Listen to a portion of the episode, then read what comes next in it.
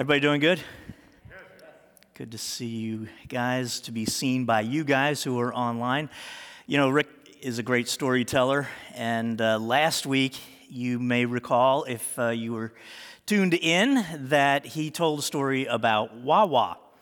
And uh, it was a great message. If you missed the message, you can go online and check out last week's message. Um, it wasn't about Wawa, and I, you know, got other things, but but I started thinking about Wawa, and the first time I'd ever heard of Wawa. You ever do you remember the first time you heard of Wawa?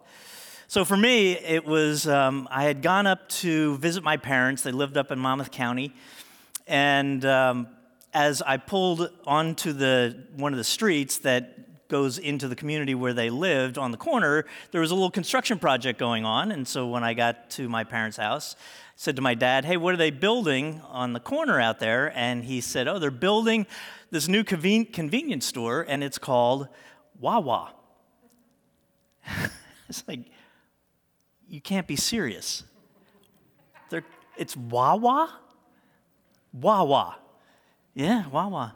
I said, that is a terrible name, and how embarrassing that now, when you tell people how to get to your house, you have to say, turn at the Wawa. so now I'm curious, you know, like, what is this all about? This was before Google. You know, I couldn't Google Wawa. That's weird statement, isn't it? Talk about a weird name, Google. Anyway, so I, I look at uh, this convenience store and find out that its name is actually a Native American word for Canadian geese. So Wawa was started in the uh, eastern part of Pennsylvania in the farm areas out there, and where the original Wawa was built. Um, as they were building, there was a big field, and it was filled with these Canadian geese, and somebody plugged into this Indian word, and so we have Wawa. Now, as Pastor Rick talked about, this name now takes on new meaning for us. It no longer sounds like a weird name for those of us from this area. When we hear Wawa, we think of convenience, we think of coffee, we think of gas and fuel for your car. Um, sorry. Uh, and it it's this kind of gathering place. And as Pastor Rick pointed out, it's, it's this community place, and we even hold the door for each other. Names take on meaning. It's why we, as parents, when we hear that we're going to be having a child, invest so much time in the name of the child because it's going to mean something to us and eventually something to this child as they grow uh, into their adult lives. And so we spend a lot of time and effort thinking about the name that we're going to give to this child. When we named this church, it was really important to us as a group what the name of this church was going to be. We wanted it to say something about ourselves. And when the name Hope came up, I really fell in love with that name because it was a name that was so positive and it was so forward leaning and inspirational and so forth. And, and I can't tell you the number of times over the years that people have talked about the name of this church and how it has inspired, just the name has inspired them. I wanted us as a community of faith to be associated with that name, hope. So we are coming out of this series that we uh, just did, Life in Focus. And in that series, we talked about the fact that a life in focus is a life that is focused on God and living a life that is honoring to God because God is going to direct our lives and give us the perspective, the understanding, the priorities, and so forth that are going to make for the best life that we can live. And so, as we were preparing that series, we said, you know, we should follow up with a series on the nature of God or the character of God. Who is this God who is our focus? And as we talked about that, we thought, you know, this is either going to be a really long series or it's going to have to be a short series. And we went with short. So it's a two week series about the names of God. All right? So Here's a little quiz. In the Bible, how many names are there for God? How many names in the Bible are there for God? I can't hear you, but I hear you're saying words, and that doesn't matter. It's kind of a trick question, honestly. The answer is somewhere between 1 and 950. Jehovah's Witness believe that there is only one name for God, and guess what it is? Jehovah, right? Yeah. There are, there's a group that I came across that claims that there are actually 950. And all in between 1 and 950, there are kind of theories about the number of names there are for God in the scripture. But whatever the number is, the names of God are really descriptions of who God is, how God functions, what God does, and the character of God. And so in this series, we're going to look at four of the names of God in the Old Testament in particular and their connection to the New Testament. So, our Jewish ancestors understood that God's kind of actual name was a name that really implies that God was and God is and God will be. The eternal nature of God. God was, is, and will be. And so the name that they had for God to describe this is the name Yahweh. Yahweh. Now, that's how we say it. Whether or not that's actually the way it was said, there's a whole long story to that, and I'm not going to spend the time. But here's what you need to know that in the Hebrew written language, they don't put vowels in, it's just consonants. And they write not from the left to the right, but from the right to the left. That's how they write out uh, their words. So no vowels, and they write it in reverse order. And it's all in consonants. So, this Yahweh, this name of God, looks like this. We have an image of what that looks like. And so remember, you're starting from the right and going to the left. So that first, that first symbol, it looks like a comma, is the Hebrew letter Yud. The second is Hey. The next letter is Vog, and then another Hey. Yud, Hey, Vog, Hey. And that's how they referred to God. That was the word for God.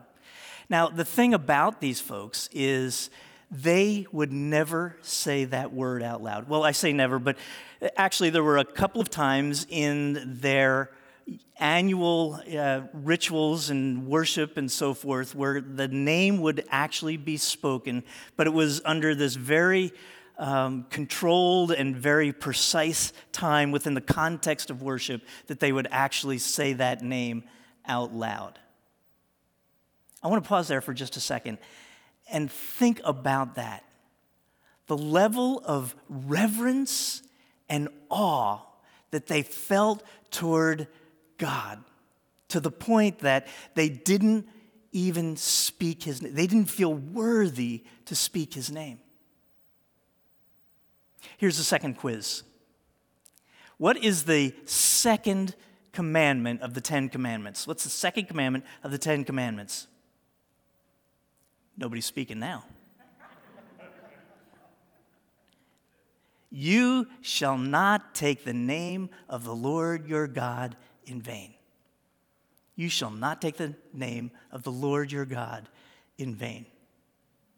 You know, I think one of the things that we may have lost in our modern casual culture is a sense of the deep reverence and awe for God.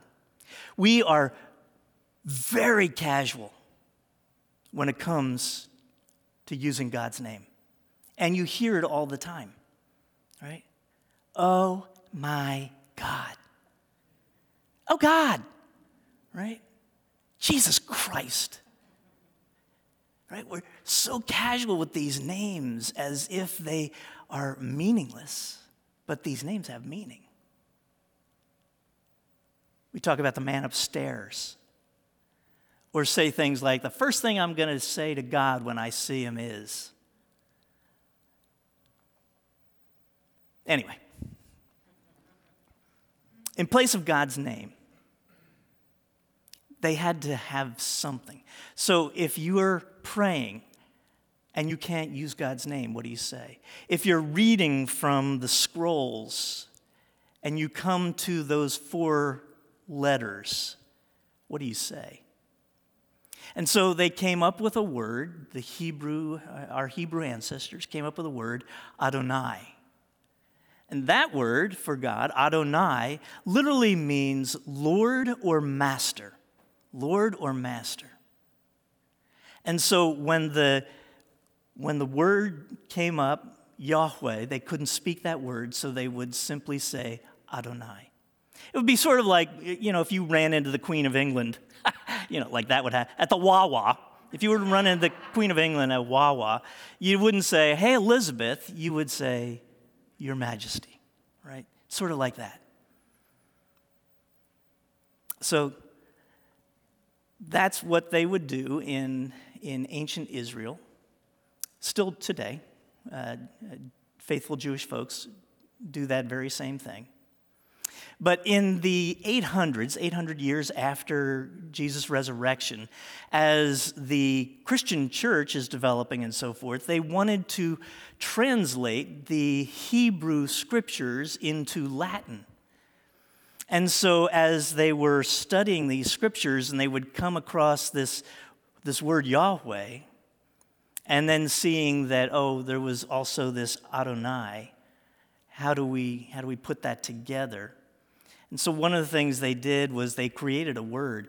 They took the four consonants of Yahweh and the vowels from Adonai and put them together and came up with the word Jehovah, that later became pronounced as Jehovah. I feel like saying, and now you know the rest of the story. Um, that's an old reference. You wouldn't probably know that. But names have meaning, right? These names have meaning. Yahweh, the one who was, who is, who always will be. Master, Lord that tell us something about God's nature, who God is, God's character.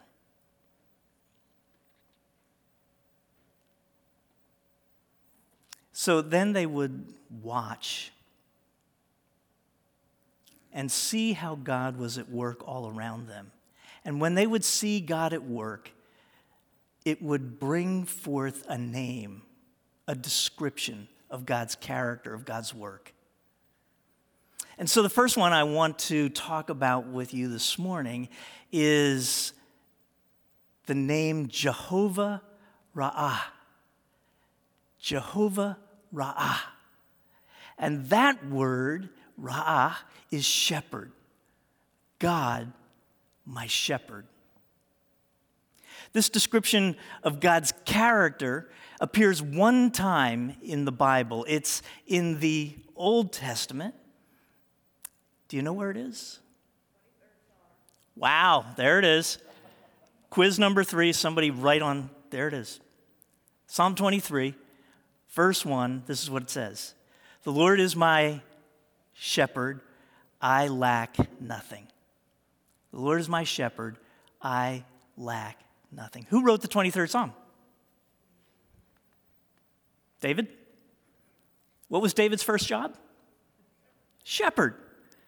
So, David, this young man passionate about God who has this job of shepherding sheep out in God's creation, and I can just imagine, you know, in the dark of a night, and it was truly dark because it didn't have all the natural lighting that we have today. So, this dark sky, and against that, this stars that go beyond his ability to count. and reflecting on all that God has done in his life up to that point and in the life of Israel. And had the thought, you know, just like I'm a shepherd to these sheep, the Lord is my shepherd. And just like I take care of my sheep. I bring them to places of green grass and quiet waters so that they can eat and drink. I lead them in the right ways where they need to go. When we go through dangerous places, dark places, valleys, the shadows of death, I'm there for them with my rod to protect them and my staff to guide them. God is like that for me.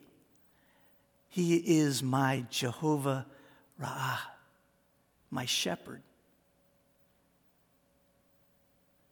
How is God your shepherd? You know, it's no wonder that Jesus referred to himself as the Good Shepherd, right?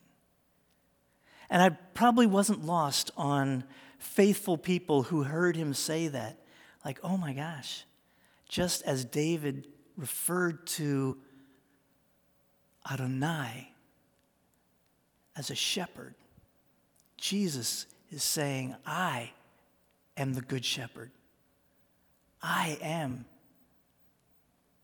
Jehovah Ra the protector, the guide, the one who restores our souls. So, how has God been a good shepherd in your life?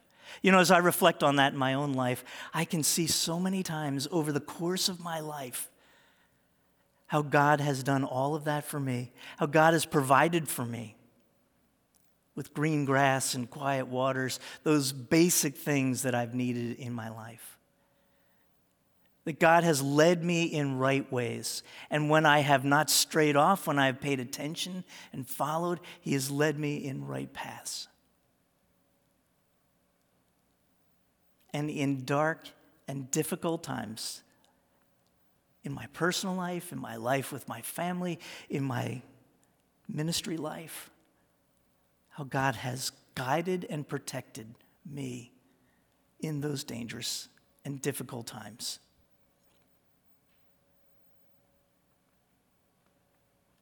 And God is going to lead us all the way home. You know, as much as He's protecting and guiding and so forth, these bodies we have are temporal, right? We are all going to die at some point. These bodies will shut down. And whether it's sooner or later, eventually that's what's going to happen. But the Good Shepherd, Jesus the Good Shepherd, he leads us all the way home. I will dwell, what? In the house of the Lord forever. The Good Shepherd leading us all the way home. So, the other name then for God that I want to highlight for us this morning is Jehovah Shalom. Jehovah Shalom. And this also appears one time in the scriptures in the Old Testament. It's found in Judges chapter 6. Let me give you a little background in, uh, about Judges chapter 6, what's going on here. So, Israel has one more time uh, turned away from God and worshiped false gods. God has allowed them to be defeated by their enemy. But unbeknownst to anybody, God is already preparing a leader to redeem his people because God is always in the business of redeeming us when we stray off the path. And so God is preparing this young man to be a leader, to be a judge, really. His name is Gideon. And so God sends an angel to Gideon. Now, the word angel, as many of you know, the word angel is actually just a word for messenger. And sometimes angels that God sends are in um, heavenly form. And so they're winged and they look very different than a human person.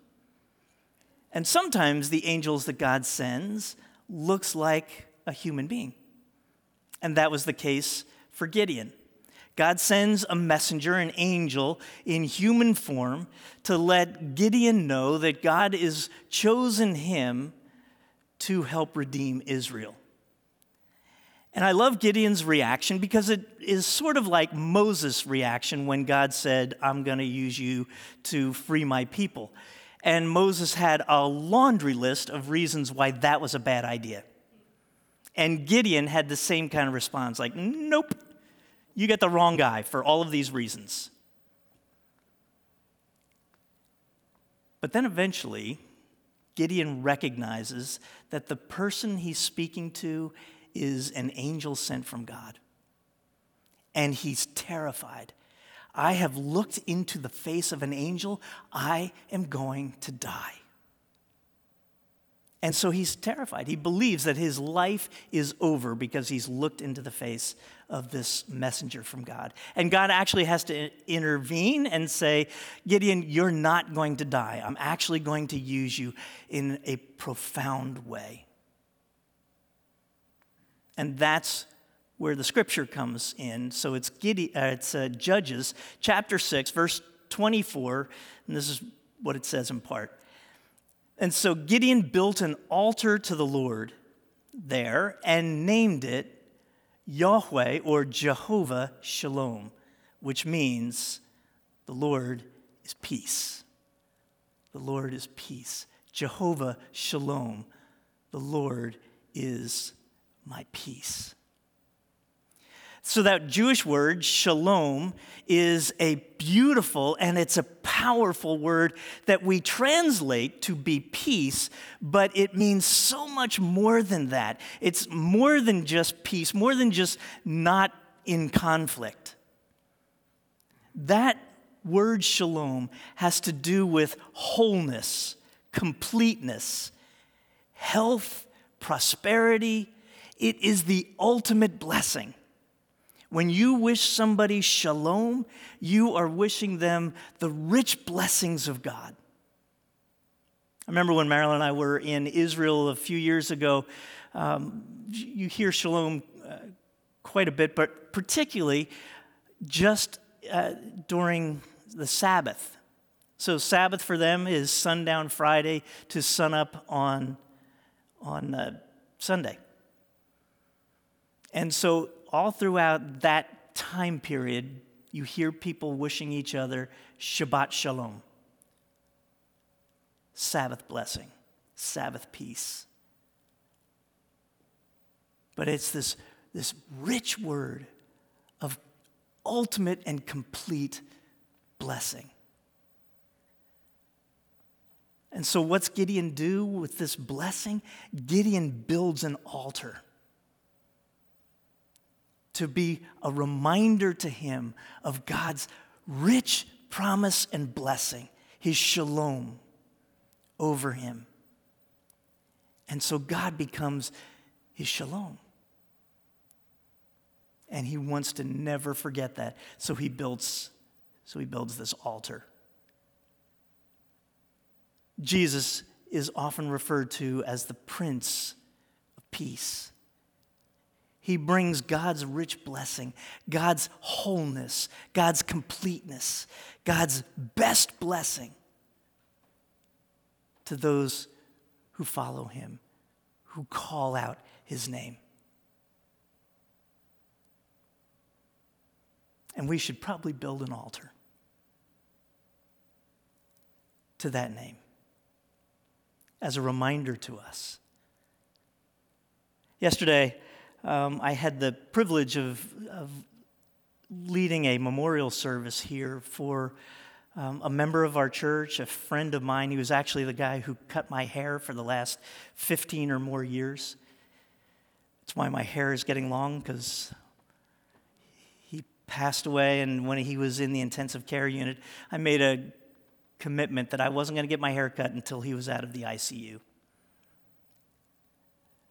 So now that he's passed, I, I've got to figure out who's going to cut my hair. But anyway, his name is Carmen. Some of you may know Carmen Constantino. Um, he and his family have been part of this church for a number of years. And I knew Carmen all those years, and um, I, I shared at his funeral that I watched over the years him go from this guy who's had this, you know, very full, very active life, but, but bordering on chaotic. And I was with him and talking with him when his life began to um, come apart. Nothing was working right. And he was in a desperate kind of state. And I was talking with him, praying with him, and so forth. And, and somewhere over the last three or four years, Carmen, who always believed in God,